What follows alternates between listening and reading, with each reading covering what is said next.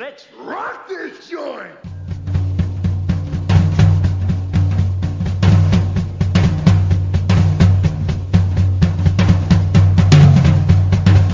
Sejam bem-vindos, meus caros amigos analistas do comportamento. Eu sou 47 Belino Neto e eu descobri que headshot é a melhor solução para qualquer ameaça. Sim. E aí, galera, eu sou o Odilon Duarte e foi com a fantasia final que eu entrei no mundo da fantasia. Ai, meu. Fantasia está no ar.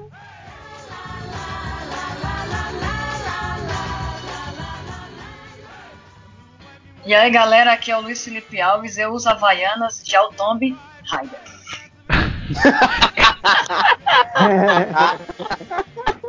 Boa, boa. Então, galera, queria pra gente começar e aquecer o gogó, fazer uma pergunta aqui pra vocês. Antes da gente iniciar essa gravação aqui, vocês estavam jogando algum jogo? Eu tava. É, eu também. Na verdade, eu tô sempre jogando algum jogo. Qual? Eu tava jogando com a minha namorada o Diablo 3. Qual plataforma? O PS4, PS4. que dá pra jogar no mesmo. Porque no, no PC a Blizzard tem um preconceito de não liberar o multiplayer local, só online. Nossa. Pô, o Diablo eu, eu joguei também é, em casa. Foi o primeiro jogo que eu comprei no PS4. Na inocência, mas assim, me diverti, né? Jogando também jogando com minha esposa. Foi muito divertido. Mas assim, no final do jogo a gente ficou com a impressão assim que.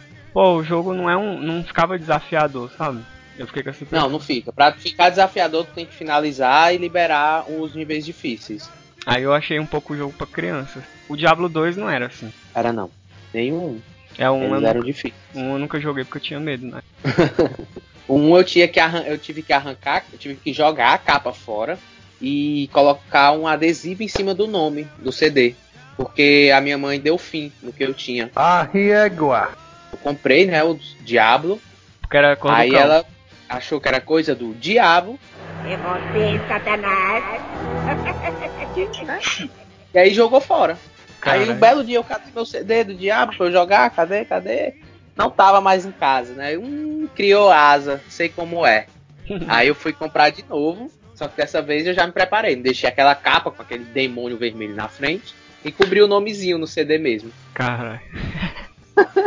Contra controle, né, velho? Contra controle. Excellent! Sim, tava jogando o que tu, Luiz? Ah, eu tava jogando. Ah, eu gosto muito de jogar jogos antigos. Então eu tenho um, Nintendo DS e eu tô jogando o Dragon Quest 4.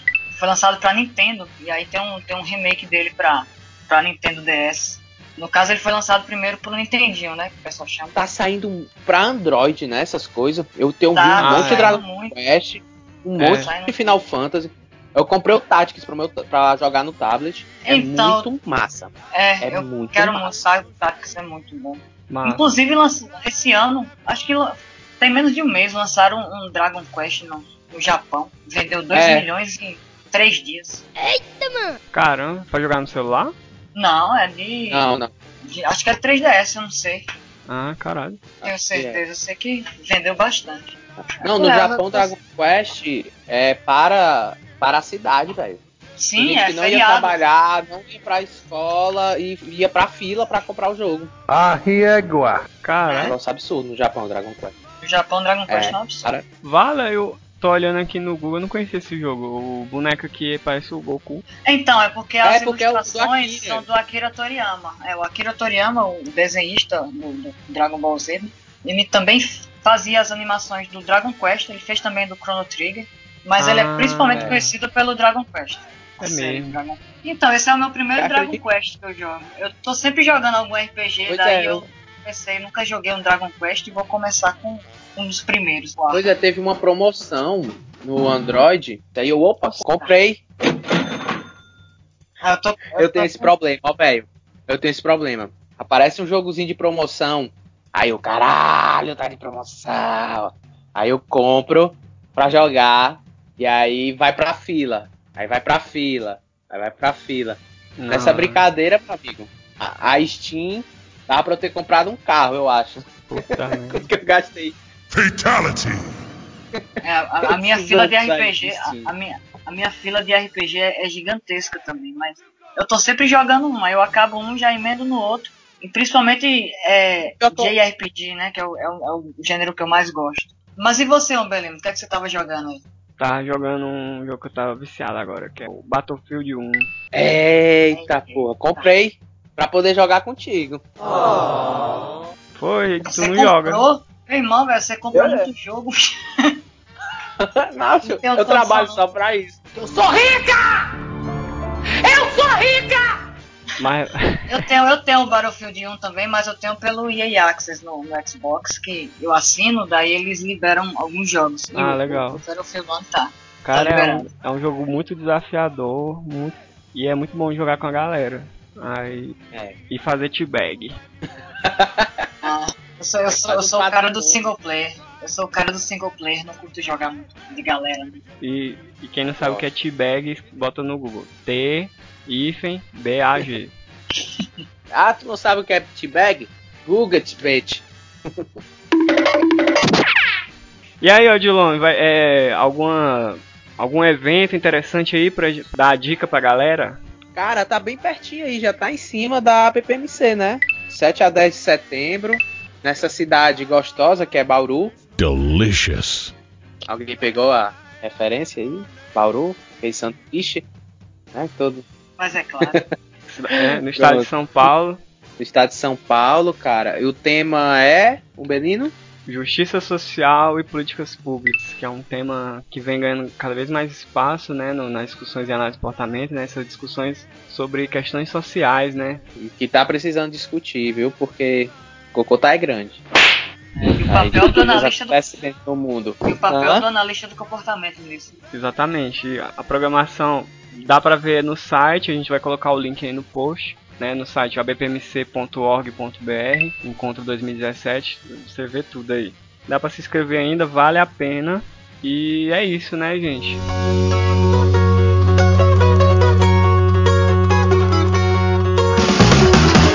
A Ceará Cast, o seu podcast de análise do comportamento feito com a gaiatice cearense.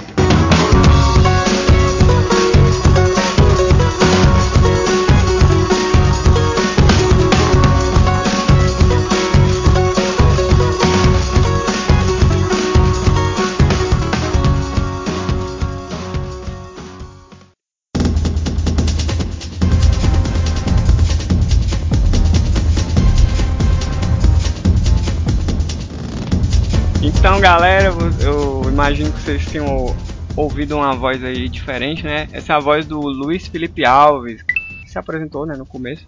E o Luiz Felipe é, é um amigo nosso, a BPMCs aí, que a gente já se conhece há um tempo, né? Meu, do Ian, do, do Odilon, da galera tudo. O, o Luiz Felipe, ele é psicólogo, ele é graduado na Univasf, que é a Universidade Federal do Vale, Vale de São Francisco, né? É mestre em Teoria e Pesquisa do Comportamento na UFPA, ele foi colega de turma lá do, do Ian lá, né? E fez uma pesquisa do mestrado dele sobre metacontingências e controle aversivo, com orientação do professor Marcos Bentes. E atualmente, olha aí, é professor de psicologia na Faculdade de Tecnologia e Ciência, lá de Petrolina, a FTC Petrolina. Petrolina é uma cidade ali vizinha a, a Juazeiro da Bahia, né? Cidades é, unidas por uma ponte que eu já passei muito Unidas ou separadas, né? Depende do ponto de vista. é o copo meio cheio ou meio vazio. E aí, é, como vocês perceberam pelo bate-papo inicial, hoje a gente vai falar, e obviamente quem viu a vitrine desse, a gente vai falar sobre os games da sua vida. Os jogos de videogame que é, mexeram, é, influenciaram de alguma forma a sua vida, né? É que, ou que modificaram o seu comportamento de alguma maneira importante. E e é isso que, já para começar, eu queria falar com vocês, né, meus amigos. A gente sabe que jogos de videogame, eles exigem que a gente tenha algumas habilidades prévias, né, para jogá-lo. Discriminação de estímulos, é, a coordenação motora fina, leitura, né, você saber ler. Muitos jogos Uhum. demandam isso, comportamento no repertório, atenção, é, a, a atenção tanto a sons quanto a, a estímulos visuais, enfim. Mas também alguns jogos eles podem nos ensinar alguns comportamentos importantes, né não? Sim, com certeza. É isso que eu queria pra gente puxar a discussão desse episódio, né? Existe algum jogo que na sua história de vida, né, fez alguma diferença importante? Por exemplo, você tinha algum problema de comportamento e o jogo te ajudou a mudar? Ou então o jogo de videogame te ajudou a conseguir alguma habilidade útil em outras, em outras áreas da sua vida? É... Sim. Vamos começar aí com o Felipe, né? Nosso convidado. Ah, eu tenho, eu tenho muitos jogos para falar, mas eu peguei um jogo específico que foi o que realmente me iniciou como uhum. gamer, como, como, como, jogador, que uhum. me ensinou muita coisa. O, o, jogo se chama Legend of Legaia. Ele Eita! é um. Esse jogo é massa, né? Ele é um, um JRPG, ou seja, ele é, ele é um RPG japonês. Ele é de 97. Na verdade, ele foi publicado nos Estados Unidos, né, na, na, nas Américas, em 99. Ele foi produzido entre 97 e 98 e foi lançado nos Estados Unidos em 99. E ele é um, é um RPG clássico japonês. Né? Como é, como é esse Legend of Legaia que eu não conheço? Como é? Então, o, o Legend of Legaia, ele é. Deixa eu ver o que eu posso explicar. Como você quer que eu descreva ele como, mais ou menos? Ah, que, que aparece na tela, que, que qual é a história, é, uma, é um, tem uma história, como Legal, é, o é, o dos, é o dos combos de É o dos de combos, golpes, né? É, é Ah, então eu pensei certo. Cara, é muito bom, beleza. Cara, ele é um RPG tradicional, comum assim, tu vai, ah, beleza, vou escolher qual é os golpezinhos que eu vou dar, né? Uhum. Só que o que acontece? Tu escolhe qual golpe tu vai dar. É soco pra esquerda, soco pra direita, chute pra esquerda, Isso chute direita. E aí tu escolhe a ordem que tu for. Uhum. É, e aí dependendo, dependendo da ordem que você coloca os movimentos né, do, do, do personagem, uhum. ele pode ou não gerar um golpe específico. Ele pode simplesmente bater, você uhum. bota para ele bater com a, com a, perna direita. Ele bate com a. Aliás, com a, com a mão direita ele bate, com a mão esquerda ele bate. Mas se você fizer uma determinada combinação, por exemplo, chute em cima, chute embaixo, chute em cima de novo, ele dá um, um mortal e aí causa mais dano porque você fez um combo específico. Ah, entendi. Ele, ele é um. Ele, então, é, ele é um jogo clássico de, de, de, exploração de RPG, né? Principalmente porque todo mundo sabe que quando a gente é criança, a gente está jogando videogame. Eu não sei hoje, hoje em dia não, que hoje em dia os jogos são todos traduzidos, né? Mas quando eu era criança, quando tudo aqui era mato, ah, quando os jogos eram tudo mato, é, não, não existia tradução de, de jogos de videogame. Não. Aí a gente ou a gente descobria o que tinha que fazer ou aprendia o idioma. Ah, riegua. E eu escolhi aprender o idioma. Excellent! No caso, tu jogou ele em inglês. Eu joguei ele em inglês. É, uhum. Eu não tinha o PlayStation 1, que ele é, foi lançado para PlayStation 1, a plataforma dele. Sim. Eu jogava em locadora eu levava ah. um dicionário pra locadora e ficava anotando as palavras que eu não conhecia. Caralho. E aos poucos desvendando a história do jogo. Como é que é, macho? Porque a gente sabia como zerar o jogo, né? A gente sabia, ah, você tem que ir numa árvore, você tem que matar aquele personagem, pegar esse item e levar pro outro cara. Mas eu queria saber a razão pela qual eu tava fazendo aquilo. E, ou seja, entender, entender a história, né? Ou entender o que, que a galera tava Isso. falando. Entender o enredo, entender o enredo do jogo. Em que ano foi que tu jogou esse jogo? Cara, eu joguei esse jogo Deixa eu fazer as contas aqui. Não sou tão velho assim. Eu acho que eu joguei esse jogo em 2007. Hum. Tinha. Tinha. Não, 2006, eu tinha 12 anos de idade. Nossa, eu tô me sentindo velho agora. Porra. Você é moleque. Ouviu? Vamos voltar a falar do jogo. ele, me, ele, me, ele me estimulou a aprender o inglês, né? Hoje eu consigo Sim. ler tranquilamente artigos em inglês, livros em inglês, mas tudo começou na locadora de videogame com um dicionáriozinho anotando as palavras como pronuncia. E essa foi a principal coisa que o, o Legaia me ensinou. Ele me ensinou outra coisa também que eu levo até hoje, que é a orientação geográfica. Ah, boa. A, as, as, coisas no, nos jogos são muito descritas em termos de norte, sul, leste, oeste, ah. noroeste. Daí eu fui obrigado a aprender para onde é o norte, para onde eu nunca, nunca aprendi com aquela história de é, abrir os braços, olhar para onde o sol nasce, isso aí eu nunca aprendi. Mas quando você me bota no mapa, eu consigo descrever por conta do, dos jogos de RPG que a gente jogava quando era criança. No meu caso, legal. Hell yeah! Porra, massa, massa. viu? É, e vamos pensar aqui o, o- os processos de aprendizagem, no caso do Felipe, hein, que, que ajuda a gente a entender então como é que um jogo desse funciona né, na, na, na aprendizagem da, da criança, do jovem né, que começa a jogar. E até do adulto, né? Lógico. Aprendo até hoje. Bom, um que eu já vejo aí é a de, de formação de classes de equivalência, né? Que você vai vendo ali quando você tá vendo lá no RPGzinho. Aí o personagem fala: é, You have to go to Fulano to, é, to kill him and bring his You have to go to the tree. To the, to the tree. to the ah, tree. mas meu inglês é uma merda. É porque esse jogo você tem muito negócio de árvore. Tem nesse muito, jogo, é, é um jogo que- bem, bem, bem ecológico.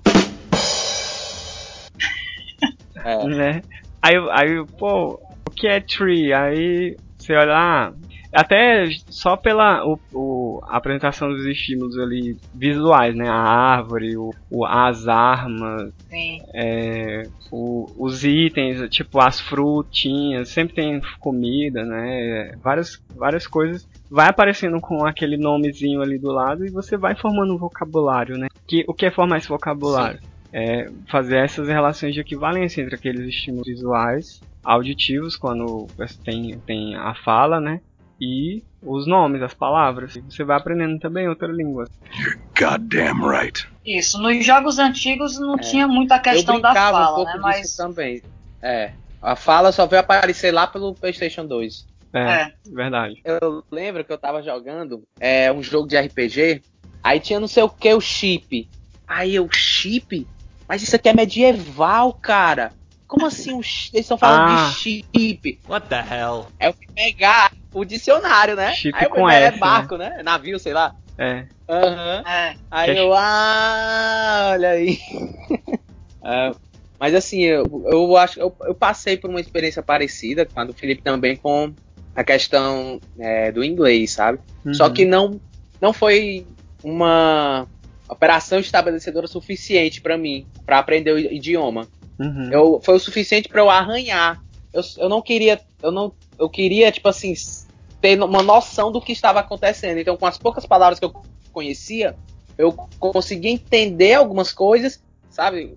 Então, eu aprendi algumas palavras chaves que se repetiam bastante. Aham, E daí eu tinha uma noção do que estava acontecendo. entendi. Eu não traduzia tudo, sabe? Uhum. E aí, o que acontecia? Eu tinha uma noção do que estava acontecendo. Então, eu sabia de algumas coisas. E algumas das coisas eu criava, né? E era diferente da história origi- original. Porque Entendi. eu juntava as palavras que eu conhecia com as cenas que estavam acontecendo e eu imaginava o que era. Entendi. E aí eu, eu tinha, acabava, às vezes, imaginando uma coisa diferente do que tinha acontecido, sabe?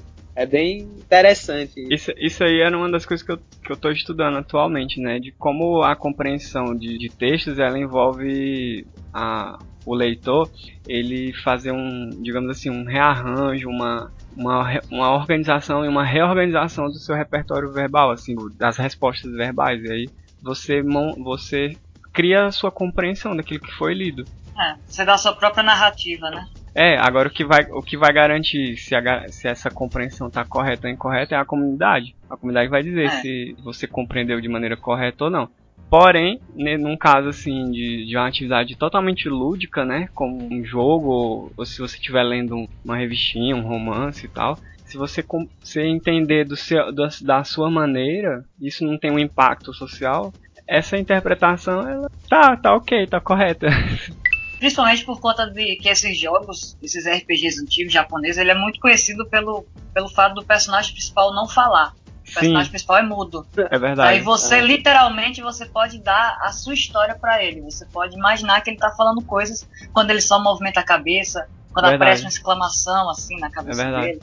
A- as falas deles são se- você sempre infere elas, porque você pegar as falas do, do personagem pelo que o outro diz. Ah, então quer dizer que você É, vai mesmo? Uhum.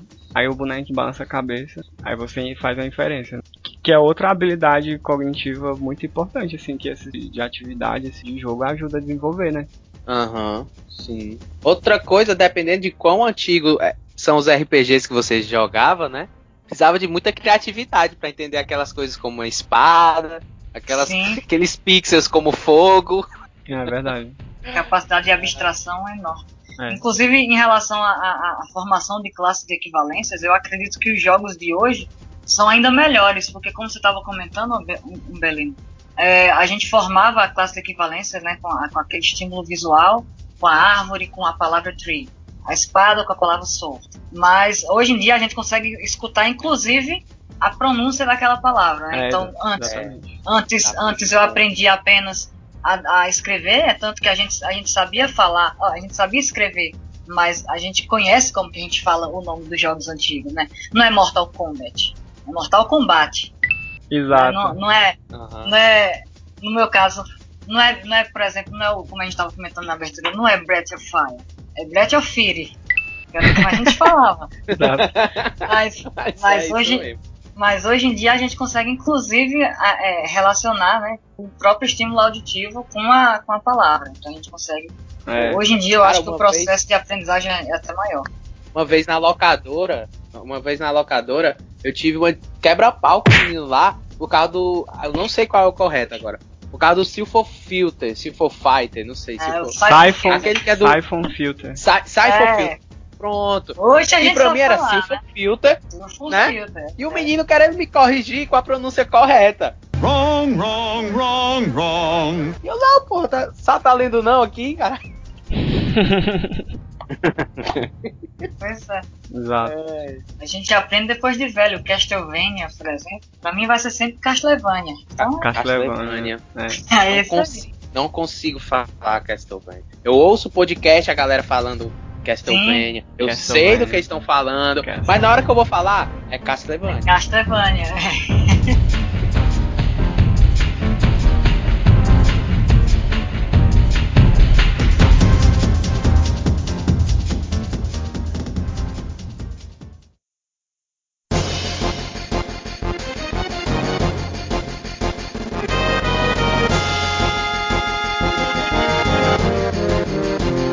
E aí, Odilon, qual- e, e o jogo que você vai falar aí pra gente? Cara, o jogo que eu vou falar, o jogo que eu trouxe aqui, foi um jogo que eu posso dizer que, é, de forma emocional, realmente mudou minha vida, velho. Hum, Que é o Final Fantasy VII. Eu adorei que Esse você jogo falou é um Final jogo- Fantasy e não Final Fantasy. clássico, velho. É, Final Fantasy é depois do 10 só. É, Até depois lá do 10. Até lá é Final é Fantasy. Final Fantasy. Pode crer. Que aliás o Final Fantasy VII tá sendo remasterizado, né? Re- É o remake, tá sendo. Mas só 2019 no mínimo. Nossa, vai ficar muito irado, né? Ei, cara, eu, eu chorei com esse anúncio. Final Fantasy VII, eu acabei de descobrir aqui que ele foi um jogo lançado em 97. Eu fui 97. jogar bem depois. Eu fui jogar bem depois. Eu Foi fui jogar jogar, lá pra 2002, 2003, sei lá. É. Bem depois do lançamento. Ele é PlayStation Ah. 1 ou 2? PlayStation 1. Ele foi um dos jogos assim que veio mostrar a força do que era o PlayStation, sabe? Verdade, Porque tinha os verdade. CGs e tal. Verdade. 97 é um grande ano pros videogames, é o ano do próprio Castlevania. né? Castlevania é de 97. É. É verdade. rapaz. Outro clássico. É. Sim, o que acontece? O esse jogo, o Final Fantasy, ele fala 97, ele fala de um tema que é super atual hoje em dia, que lá é tem uma mega corporação que é a Shira. Shira, não sei se é Shira, não, não, não sei desse I, se ele tem Ai, mas pra mim é Shira e vai morrer como Shira. Aí, ela, o que ela faz? Ela suga a energia do planeta, a energia da vida do planeta, né? Pra Uhum. transformar em eletricidade e essas coisas, né? Vixe. E ela tá matando e destruindo o planeta pra ganhar dinheiro. E aí tem uns uma organização de ecoterroristas, que é a Avalanche, Como é que é, macho? que elas vão contratar o e assim é Cloud, não é Cloud. Cloud, é... é É Cláudio. Cloud. Cláudio. O Cloud. Cláudio. Ah, aí vai contratar ele, né, um mercenário para poder organizar ele, ajudá-los em uma missão, né? O, o Cloud, o, o Cloud, ele é o protagonista, é o, é o personagem que você joga. Isso. Ele é o protagonista silencioso também, inclusive, não fala nada. Silenciou. E qual é a principal Babaca, característica babaca. dele? A característica mais marcante dele, assim. A É espada, babaca né? tem Espada cabelo- gigantesca. A espada também, né? uma espada gigante. A espada Gigante. gigante, com certeza. Mas sim, aí o que acontece, né? E just, acho que até esse negócio dele ser um protagonista mudo que dá essa impressão de que ele é um babaca, sabe? Mas ele é mesmo também. Frio e tal. É, mas o que acontece, né? É, é, e aí a história vai se desenvolvendo, né? Sobre em cima é, dessas, dessa situação. Agora, o que eu quero dizer é como foi que esse negócio é, mudou minha vida? Sim, sim. Desde, desde criança, eu sempre gostei, né? De é, espadas, é, a- magia, arco e flecha, sabe? Aham. Essas coisas. Sempre Então, quer dizer que você era uma criança comum. Exatamente. E no Super Nintendo, é, as fitas de RPG eram muito caras. Eram Aham. muito caras. E eu vi até, eu tinha interesse só quando eu ia falar com o cara, né? Porque eu ia, eu tinha que eu ia comprar as minhas fitas na Feira dos Pássaros, que é a três quarteirões aqui de casa.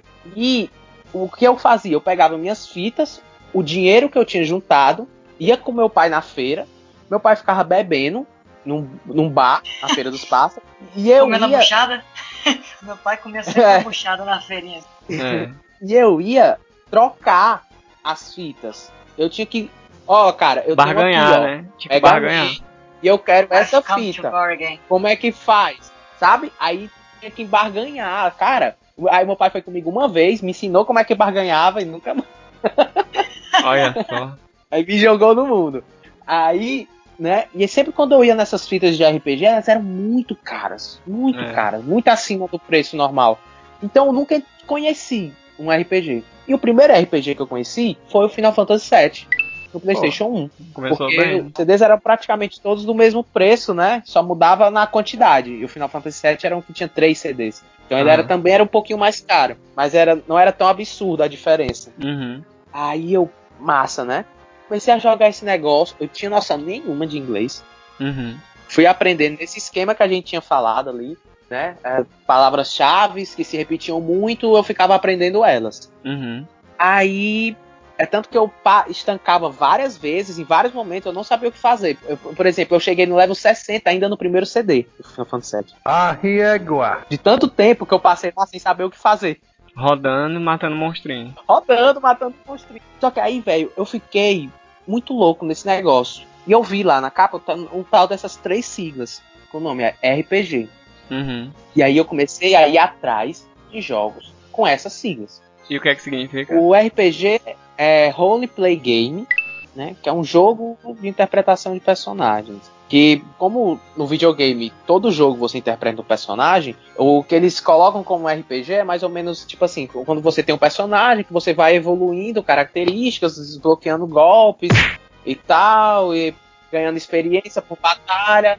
Então é uma narrativa mais profunda, mais elaborada. Aí o pessoal coloca essa característica como é de RPG nos jogos É, eletrônicos. ge- geralmente as experiências de RPG são únicas pra quem joga. Por exemplo, eu jogando Final Fantasy VII não deve ter sido a mesma coisa que o Odilon jogando. Tanto que ele pegou level 60 no primeiro CD, Né? que eu acho um absurdo. Pois é. Aí, sim, é o que aconteceu, né? Comecei a comprar revistinhas. Né? Hum. E aí eu descobri. E, a- é. É, aham. e aí eu descobri que tinha um tal de RPG que não se jogava no videogame. Sim. Ah, Se jogava fora do videogame, com papel. Arriégua. Aí eu, Sim. caralho, como assim? Aí eu fui pesquisando sobre isso e descobri é, esse RPG. E aí eu comprei o 3DT, 3DZ, Ah, 3DT, Fast Play. classi- classicão. Da Dragon Brasil. E aí vem uma das características minhas que eu vou falar aqui pra vocês. Eu era um aluno medíocre. Eu me passava se arrastando na recuperação, Uhum. sabe? Isso e odiava com todo o fundo do meu coração ler. Ixi. Odiava, cara, odiava ler, odiava. E aí eu peguei esse manual e eu Fast Play, bem fininho. Eu tinha até um tempo desse, eu ainda tinha ele, mas eu perdi essa raridade, infelizmente, na uma mudança na minha casa. Aí ele lá bem fininho, eu li ele e aí eu ensinei, chamei meus amigos da rua, Pra jogar. ensinei pra eles, montei uma ficha com eles e fui narrar. Perfect. Eu, eu fui ter experiência de jogador, de R- jogar RPG, né? não RP ser o narrador, RPG de jogador? mesa, né? Que a gente chama. é RPG de mesa. Há quatro anos, quatro anos depois que eu é, tinha começado a jogar. Aí sim, aí eu fui narrar essa primeira vez, né? Foi oito horas seguidas a gente jogando. Caralho. Foi uma experiência muito louca. A gente parou porque a gente tava todo mundo com dor de cabeça de fome. De fome. Sabe? Aquela dor de cabeça por causa da fome. Pode crer. Aí a gente parou e foi ver alguma coisa. Aí depois, ei, mano, tô aguentando mais não. Vamos jogar uma bola. Vamos fazer outra coisa. É, pode crer. Bora. É interessante como você E fez aí- o processo inverso, né? Geralmente quem jogava RPG antes, Ah. RPG de mesa, que surgiu obviamente antes dos videogames. Isso, isso. Quando surgiu o RPG nos Exatamente. videogames, aí o pessoal ficou maravilhado com os RPGs de videogame. A É. gente foi o contrário, eu também é quase a mesma coisa, só que no meu caso foi com o D&D, né? Dungeons and Dragons. Aham. Não foi, eu Uhum. também joguei 3DT, mas na Aí- época a gente descobriu foi o D&D. É. Aí o que aconteceu, cara? Aí eu já chegou um momento que eu achava que esse sistema fast play do 3DT não era o suficiente. Eu queria mais coisas. Aí eu comprei o 3DT padrão, né? E, e Aí ó, eu Dilon, li. que ano foi mais ou menos isso aí do 3DT? Cara, ali, mesmo ano, eu acho. que Eu comecei a jogar o Final Fantasy VII. 2000 e pouco? Foi por ali, 2004. A gente pode botar dois, 2004. Não, 2004 não, 2006 eu tava no exército. Foi 2003, 2002, por aí. Ah, pode crer. Sim, por aí, 2003, 2002. Aí sim, é, aí eu comecei a jogar, né, esse, esse- e eu comecei, aí eu precisei de mais, sabe? Aí eu comprei o 3DT. Aí eu li- era um parto pra mim ler, sabe? Mas eu lia porque eu precisava pra poder jogar um jogo mais elaborado. Sim. E aí eu comecei a jogar esse jogo mais elaborado, que é o 3DT. Aí eu comecei a ler as revistinhas, sabe? E aí comecei a comprar Dragão Brasil. Sim. A Dragão Brasil era uma revista de games, de RPG mesmo, né? É. E aí eu vou acelerar um pouquinho a história. Aí o que aconteceu? Eu precisei de um sistema mais complexo. Eu precisei não, eu, eu fiquei, eu queria um sistema mais complexo, sistema mais complexo, um sistema mais complexo. Aí, quando eu menos reparei, aí eu comecei a ler o- livros da temática é, medieval, né? Comecei a ler, li o Hobbit, li o Silmarillion, sabe? Eu li Anéis. alguns livros dessa temática. É, O Senhor dos Anéis eu não li até hoje. Égua. Acredita? Senhor dos Anéis. Ele me desestimula muito. Eu li metade do primeiro livro e tá parado. Mas vai dar certo. Eu li o Hobbit, mas. Enfim, você foi se tornando um leitor, né? Pois é, cara. E hoje eu sou um leitor. Hoje eu gasto muito dinheiro com, com livros, sabe? Uhum. E eu leio. é, eu, eu, eu leio muito. E o que aconteceu? A decisão minha de fazer psicologia foi porque eu queria fazer um curso que me exigia muita leitura. Porque era algo que eu gostava de fazer. Porra. E aí, como eu tinha, como eu era um leitor, então me disse, pô, cara, psicologia é um que tu tem que ler muito. Aí eu, pois é esse o curso que eu quero fazer. Aí eu não tinha conhecimento nenhum da ps- da psicologia, tinha uma curiosidade assim e tal, mas não tinha nenhum. é, não tinha pesquisado antes e tal, tipo, ah, esse é um curso que tem que ler muito, então é o que eu quero fazer. Aí eu fui, sabe? Pô, muito interessante. Porque é interessante como você está contando de como a atividade de leitura ela foi se tornando reforçadora por si, né? Quando antes era uma coisa aversiva, sofrida, difícil, né? Pra- E com e com o- a, a leitura de, dos jogos, a leitura do, do game, das temáticas, é a atividade de ler com produzindo um reforçador intrínseco ali, né? De você estar lendo sobre algo divertido, né? Lendo algo divertido e transformando aquilo num- numa atividade ativa, que é jogar RPG, né? A partir daquela leitura. E, e acaba que uma coisa vai precisando de outra, né? Tipo, você precisa ler mais para você poder jogar melhor. E se você joga melhor, se você lê mais. Goddamn right. Isso, é para poder criar histórias, né? Eu precisava ler coisas do tipo. Isso. Então eu lia aventuras, é, eu lia é, livros da temática para me inspirar para na hora de narrar, E sabe? Então tipo, eu fui me tornando um leitor e eu não tava sentindo, sabe? Sempre era um parto para mim ter que ler alguma coisa, sempre Uhum. foi. E eu eu não percebia que eu tava me tornando um leitor porque eu tava me divertindo. pode crer. E pra mim, le- ler, né, não era algo divertido. Ler Uhum. era horrível. Sim. É interessante essa transformação da, da função, né? Aham. Que os videogames, os videogames provocam. Eu, por exemplo, também eu detestava futebol. Comecei a jogar, Ah. jogando o o, o Win Eleven ali, o, o- Eita. É jogando. Hoje, hoje em Sim. dia eu sou. Hoje em dia sou, sou torcedor, assisto, acompanho, fico com raiva, passo raiva, jogo FIFA no Xbox. passo mais raiva ainda, mas é, é, foi uma atividade que eu adquiri também jogando. Então, Odilon, uma coisa muito interessante também do, do- de jogar RPG, que principalmente narrar RPG, que foi o teu caso, é que a gente vai aprendendo a organizar a nossa fala e organizar uma narrativa de maneira coerente. Isso é uma coisa muito difícil de ser aprendida, né? Na- nas redações é um dos grandes problemas que os professores de português é, é, têm mais dificuldade de ensinar, que é a, a criança, o, o adolescente, a escrever um texto com coerência, né? Com começo, meio e fim concatenado de maneira coerente. E, e quando a gente, a gente vai jogar RPG, a gente é exigido e, e ao mesmo tempo é naturalmente reforçado pela, pelo, pelo jogar de, de maneira interessante. Quando você a gente consegue fazer a nossa narrativa de maneira coerente, né? E criar um personagem de maneira coerente e tal. You're goddamn right. Sim, sim. Pois é, cara. E, é interessante isso aí. Eu nunca tinha parado pra pensar. É, Porque realmente a redação era. A criar, digamos assim, a redação era algo que eu nunca tive é, dificuldade. Assim, não, eu nunca tive dificuldade. Foi algo que é, eu cheguei a não ter dificuldade, sabe?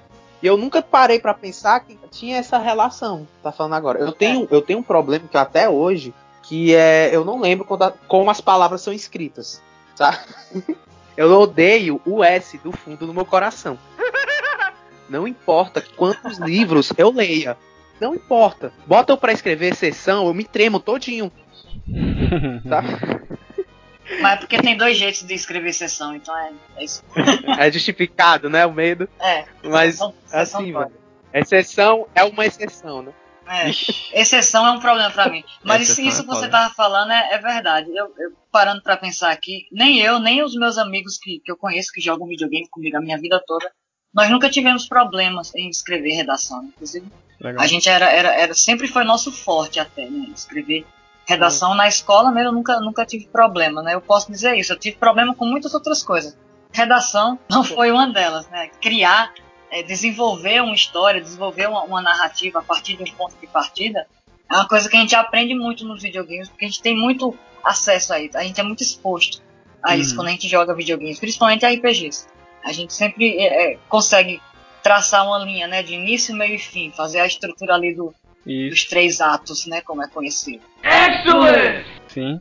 E outra coisa do, do RPG é a tomada de perspectiva, que é uma outra habilidade cognitiva muito complexa e que o RPG desenvolve muito, que é você é, exercitar esse comportamento de se colocar verbalmente na perspectiva do outro, né? Isso. Hum. É. Sim, sim, sim. Eu tava sem saber o que era até agora. Agora- É, isso, isso, isso é tão real que eu, tô, eu, tô, eu, eu joguei recentemente o, o Mass Effect. Eu tô jogando a trilogia, tô no segundo. E eu Aham. decidi que o, o meu. É, é, o Mass Effect também é um RPG, é, um, é, uma, é uma Space É. Opera, mas é um RPG. E eu decidi que meu personagem ele vai ser um otário. Ele é um, um otário e ele. Todas as coisas que ele puder fazer De de ruim. má vontade, ele vai fazer de má vontade Hum. vai fazer de ruim, vai todas as escolhas piores possíveis. E às vezes é difícil, porque eu tô ali diante de uma escolha mora, que moralmente eu não faria, mas Aham. eu tô vendo o jogo, eu tenho Ah. que jogar pela perspectiva da- do personagem que eu tô criando. Aham. E aí ele faria daquele jeito. E aí é um conflito interno, inclusive a, a última decisão do primeiro jogo foi difícil eu tomar. Passei um tempinho ali com, com a, a, a tela de escolha pra, Interessante. ir de, adiante, mas é, é, é uma experiência muito, muito interessante. Né? Porque você pensar que no, no- nesses jogos é, tem que visualizar, pensar, né, sobre o que, que o outro naquele ponto de vista, naquele lugar que ele tá, de de onde ele veio, como ele pensa, né, o que, que ele diria. Isso, isso. Inclusive, eu já, eu já ouvi é, alguns desenvolvedores falarem né, sobre os jogos que eles fizeram, sobre inclusive o Mass Effect, e é uma história sobre o Shepard, que é o personagem. Não é uma história sobre a gente. Então, quando a gente se coloca ali no, no- na perspectiva dele, a gente consegue sentir o que o desenvolvedor do jogo queria que a gente sentisse.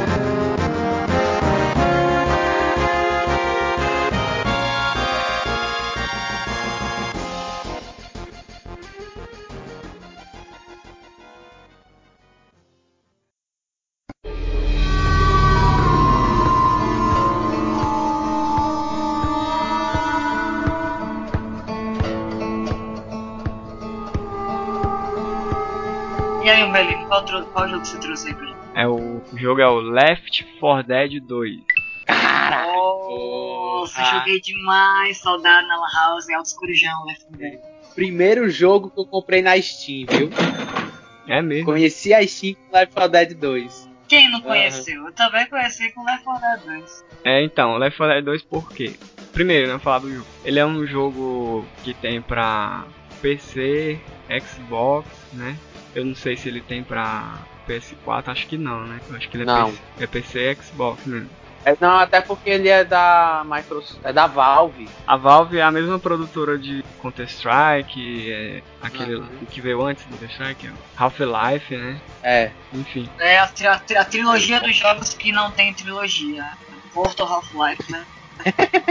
Valve não sabe contar até 3. Nossa, É verdade. E o, o Left 4 Dead 2 ele é de 2009, por aí. Eu joguei esse jogo em 2010, eu acho. Que foi numa época que tava bombando Walking Dead, seriado, né? Tava no começo, Uhum. assim.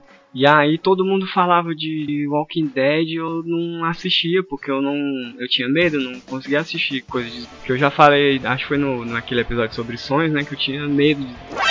E aí Aham. Eu fui, um, um amigo ele tinha um Xbox e aí a gente começou a jogar lá, dava pra jogar com mais gente, o Left 4 Dead 2. Então, e o Left, Left, Left 4 Dead é um jogo que os, é uma coisa frenética, é um jogo de, jogo de tiro em primeira pessoa, né? A gente chama de FPS, First Person Shooter. Aham. Então você tem aquela visão assim de você ver a arma que você tá segurando em as suas mãos e, o- e o que vem na sua frente. E os zumbis nesse é um jogo de zumbi e os zumbis nesse jogo eles são frenéticos. Eles é tipo aquele filme do Brad Pitt lá do meu nome. Guerra É, Mundial Guerra Z? Mundial Z. Ele é tipo, então, é tipo Guerra Mundial Z, que os, os zumbis eles vêm pra cima na velocidade e, e, a- e as ordens Correndo. correndo, Pula em cima. pula em cima, vem de todos os lados, sobe os Vem prédios, gritando, inclusive, né?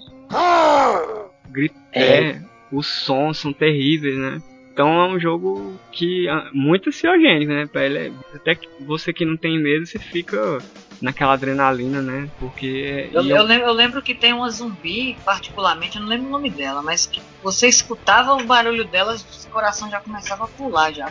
é, porque ela, ela dá só uma você morre, né? A, a Witch, cara. A Witch, é. A Witch. Isso, a Witch. E é, e é horripilante, né? Os sons. E tem o, o, um pesadão lá que corre, é um tanque lá, né? Um, Tanque.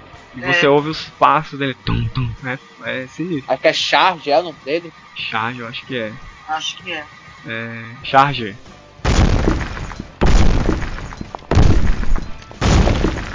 É. Então é um jogo assim, não é pra criança. Então eu, Aham. eu já tinha medo de zumbi a ponto de não assistir o Walking Dead. E aí eu fui jogar esse jogo, entendeu? E aí, cê, sabe aquelas pessoas que tá no segurando o controle e fica se movendo assim, o- em vez de botar o boneco pro lado da pessoa, você que vai, Vai, pular. vai, vai junto, é. Então eu tava jogando eu tava jogando Left 4 Dead assim, ando com a cabeça pra trás, assim, ah, né? Os bichos vêm vindo e você vai atirando. Mas enfim, à medida que você vai jogando, primeiro, é, é, você vai matando os bichos, né? E você vai ficando melhor naquele jogo. E você vai matando mais. E, e sendo. a- as- quando você vai ficando bom, você vai ficando mais ameaçador do que os, os próprios monstros, né? Pelo menos nesse jogo. E porque você consegue pegar as armas e matar eles. Então esse jogo foi interessante pra mim porque à medida que eu fui jogando, eu, eu tava me expondo a aqueles estímulos que evocava medo, né? Que fazia as respostas Aham. reflexas, Aqueles aversivos. os aversivos, exato. Mas sem, obviamente, os aversivos incondicionais, né? Que se- seria ser ferido, obviamente, é um jogo. Então, só isso já, já contribui, né? Pra diminuir a ansiedade, né? Uhum. E ainda por cima no jogo que você vai pro ataque, então você vai começando a matar os bichos. E como tu falou, né? Tu vai melhorando no jogo. E a partir que tu vai melhorando, tu vai sentindo os zumbis como um uma ameaça menor. Isso. É, é uma ameaça que você lida, na verdade, você sabe lidar, você vai. Aí você vai pra cima, né? Então é o contrário, uma coisa que te fazia fugir, você agora vai, vai pro ataque. E aí esse jogo Uhum. por causa desse jogo eu perdi o medo de hoje eu assisto Walking Dead, Fear the Walking Dead, aquela outra série. Hum. Joguei aquele Dead Island também. Ah, é bom. É. É, o que, Bom, o que começou ali pra você como, como uma espécie de. Você jogava basicamente. Assim, você sentia. Você gostava, né? Mas tinha uns elementos ali de reforço negativo, né? Você saía, você derrotava o inimigo, pronto, tirava ele do ambiente você ficava aliviado. Mas Sim. isso aos poucos foi, se tor- foi se tornando um reforço positivo, né? Você Exato. começou a, Sim, a querer É, né? fazer isso, Verdade. você ia pra isso. Exatamente. A pegada do Left 4 Dead pra mim era, era, era muito sobre multiplayer, sabe? Eu sempre jogava com Isso, a isso. galera. Isso. E, e era interessante que mesmo que uma pessoa fosse muito boa no jogo, ainda era desafiador, porque nem todos eram, e a gente tinha que proteger o que não era, e, e delegar funções a outras pessoas. Então, é, é, o Left 4 Dead ensina muito trabalho em equipe. com certeza, viu? Assim, não, não é um jogo que também o, as- os equipamentos eles não estão assim totalmente disponíveis, então você tem que saber usar também. Você não pode desperdiçar bala. São recursos limitados, né? É, até que, tipo assim, tu for ver tu- a arma primária, né? A, a melee, ou então a pistola tem munição infinita, né? Se tu quiser mesmo as, as armas mais elaboradas, aí tu tem que ir mesmo sabendo trabalhar com isso. Sabendo que às vezes tu É. vai ter que usar a melee, né? Arma é, corpo a corpo, né? Ou então as pistolas para poder economizar a munição das armas mais Uhum. é, fortes para usar com Agora- monstros mais específicos, tá? Eu adorava a, a serra elétrica. Era Enfim, o, o- e o Left 4 Dead ele é uma coisa interessante assim.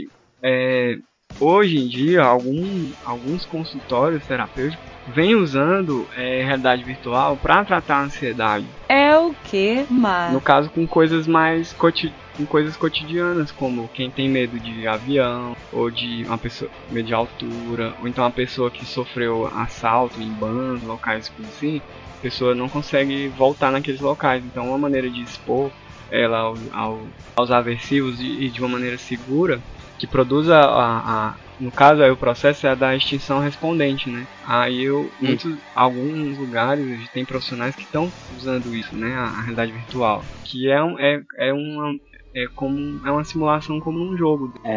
E cara, e a realidade virtual ela tá indo para um caminho bom. Se ela se manter, né? Se ela Uhum. conseguir se manter, se não for um novo Kinect, porque tá com umas funcionalidades terapêuticas, velho, sabe? Eu, menino, eu, eu joguei o Left 4 Dead 2 em VR, velho. Nossa, No, Loucura. no stand, no shopping. Joguei, sei lá, 10 minutos, sabe? loucura. Paguei uns 30 pau. Mas quando eu vi que tinha Left 4 Dead, cara, eu, eu preciso. Nossa. Eu preciso. Aí eu joguei o shopping, se liga? A Aham. fase padrão que eles deixam lá é, do, é no shopping, que é bem louco. Tu tem que pegar a gasolina pra botar no carro. Velho, é muito massa, ó. Promete muito essa tecnologia, tanto na questão da diversão, como na questão da saúde, digamos assim, sabe? Uhum. Porque, pois é, dá pra plane- fazer planejamento de ambientes virtuais, né, com, com funções úteis, né. Funções úteis eu quero dizer educativas, né, melhor dizendo, educativas, né? ou terapêuticas. Tem, tem, tem todo esse potencial.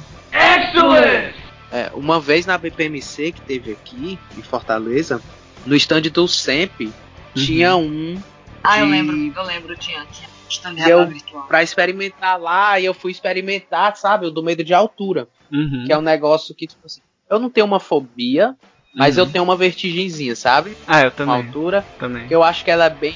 Ela é, é bem funcional na vida de qualquer ser humano. mas sim, aí eu fui fazer, né? O da altura.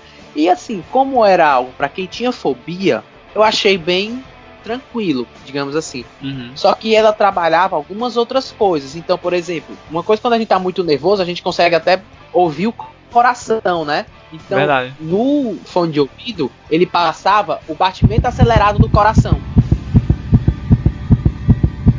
Então, eu nem tava tão nervoso, mas esse próprio batimento me empurrava a ficar um pouquinho mais ansioso, sabe? Tal. Era, foi muito. Foi, foi uma experiência muito legal, que eu fiquei pensando mesmo, pô, cara, é, é real, tá entendendo? Dá Sim. pra trabalhar com isso aqui de verdade. E, é, e gerar, gerar, possibilitar habituação, né, também a, a alguns aversivos, né, que é o processo de quando aquela resposta reflexo ela vai diminuindo de Sim, sim, sim. É. E cara, esse processo, ele é algo que a análise do comportamento já trabalha há muito tempo, né?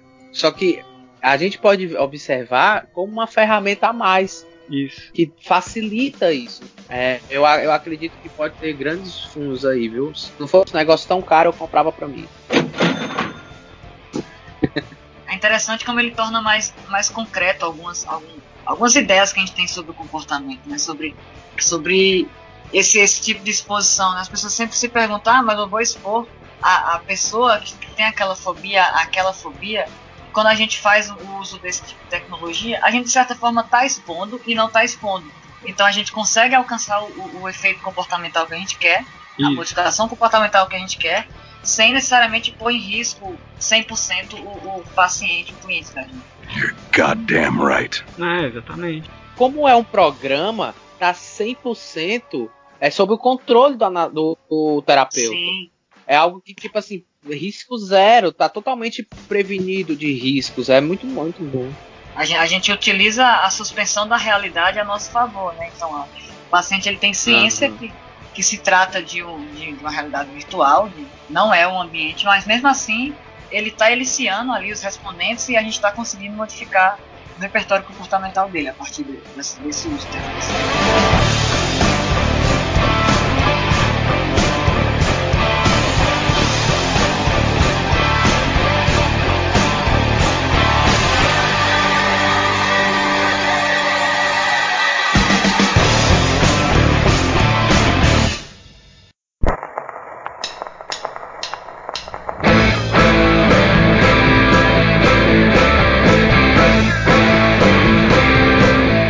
Galera, é...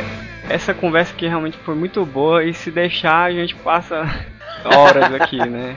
Ah, tem uma coisa que eu gosto de falar é jogos e a outra coisa é Então. análise do comportamento. Então é Aí juntou os dois, deu certinho. É, Matou.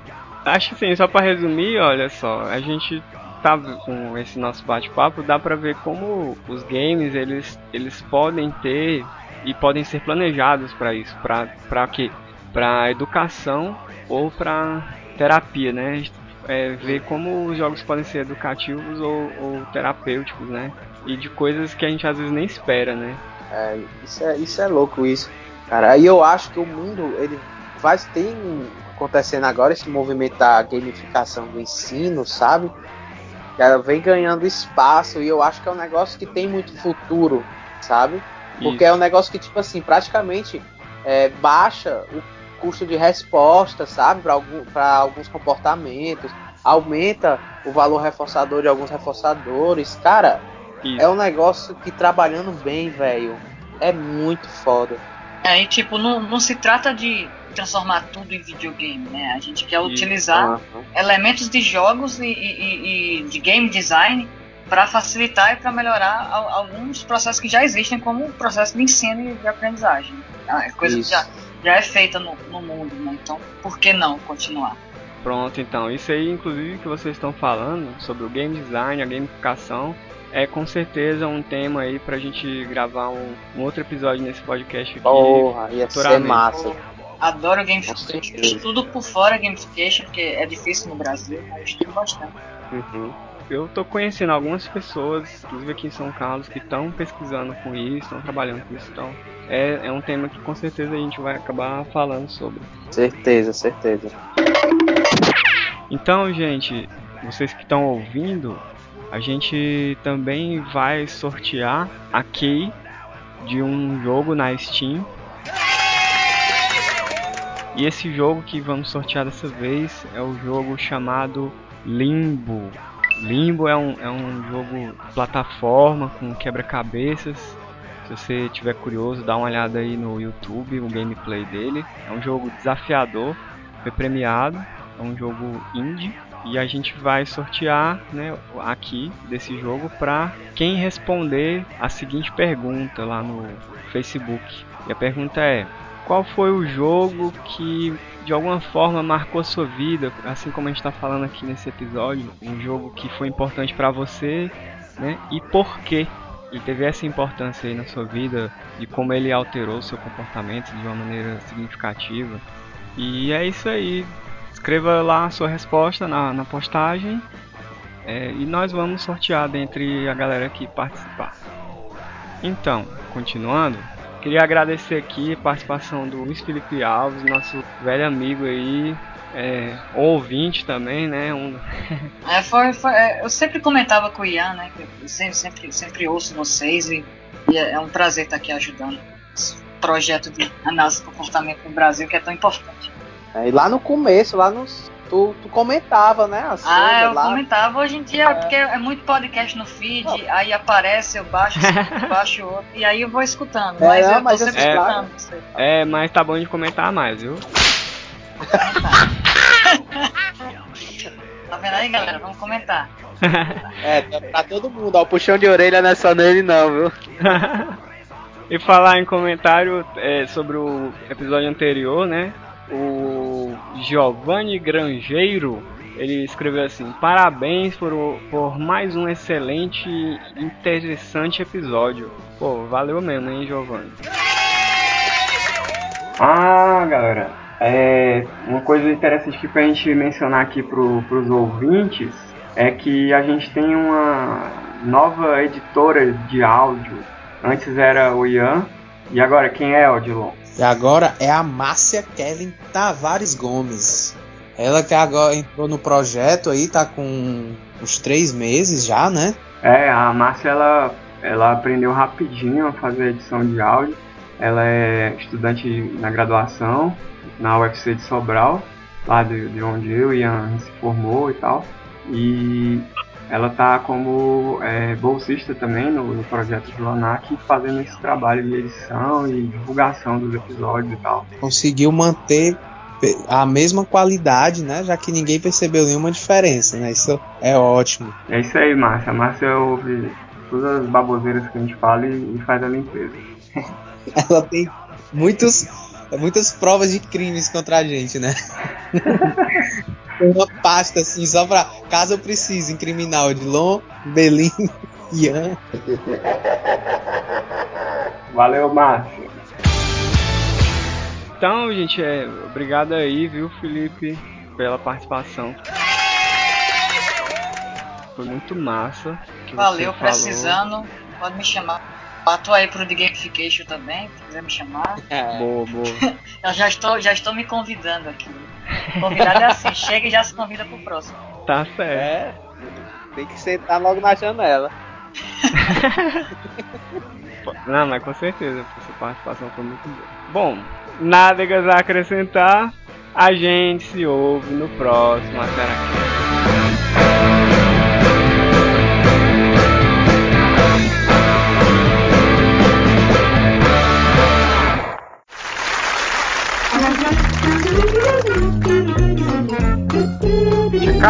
Ian. Tá atrapalhando o menino. E aí, olha, ó, mas é muito cuzão mesmo. Não falei nada, agora foi um Belino. Tava calado aqui. Mas e aí, o Belino, qual jogo você trouxe? A gente tem que fazer 3 segundos aí, e... ó, eu puxei, eu puxei de ousado, tá vendo? eu vi que tava todo mundo calado, eu pensei, vou aproveitar. Bom, nádegas a acrescentar. Essa foi horrível, né? Uhum. É, nada mais a acrescentar. Você hesitou na hora de falar o nádegas, aí ficou estranho, mas eu gostei também. Eu não pode hesitar na hora de falar nádegas. Nádegas é uma palavra tão forte, você tem que falar ela com força.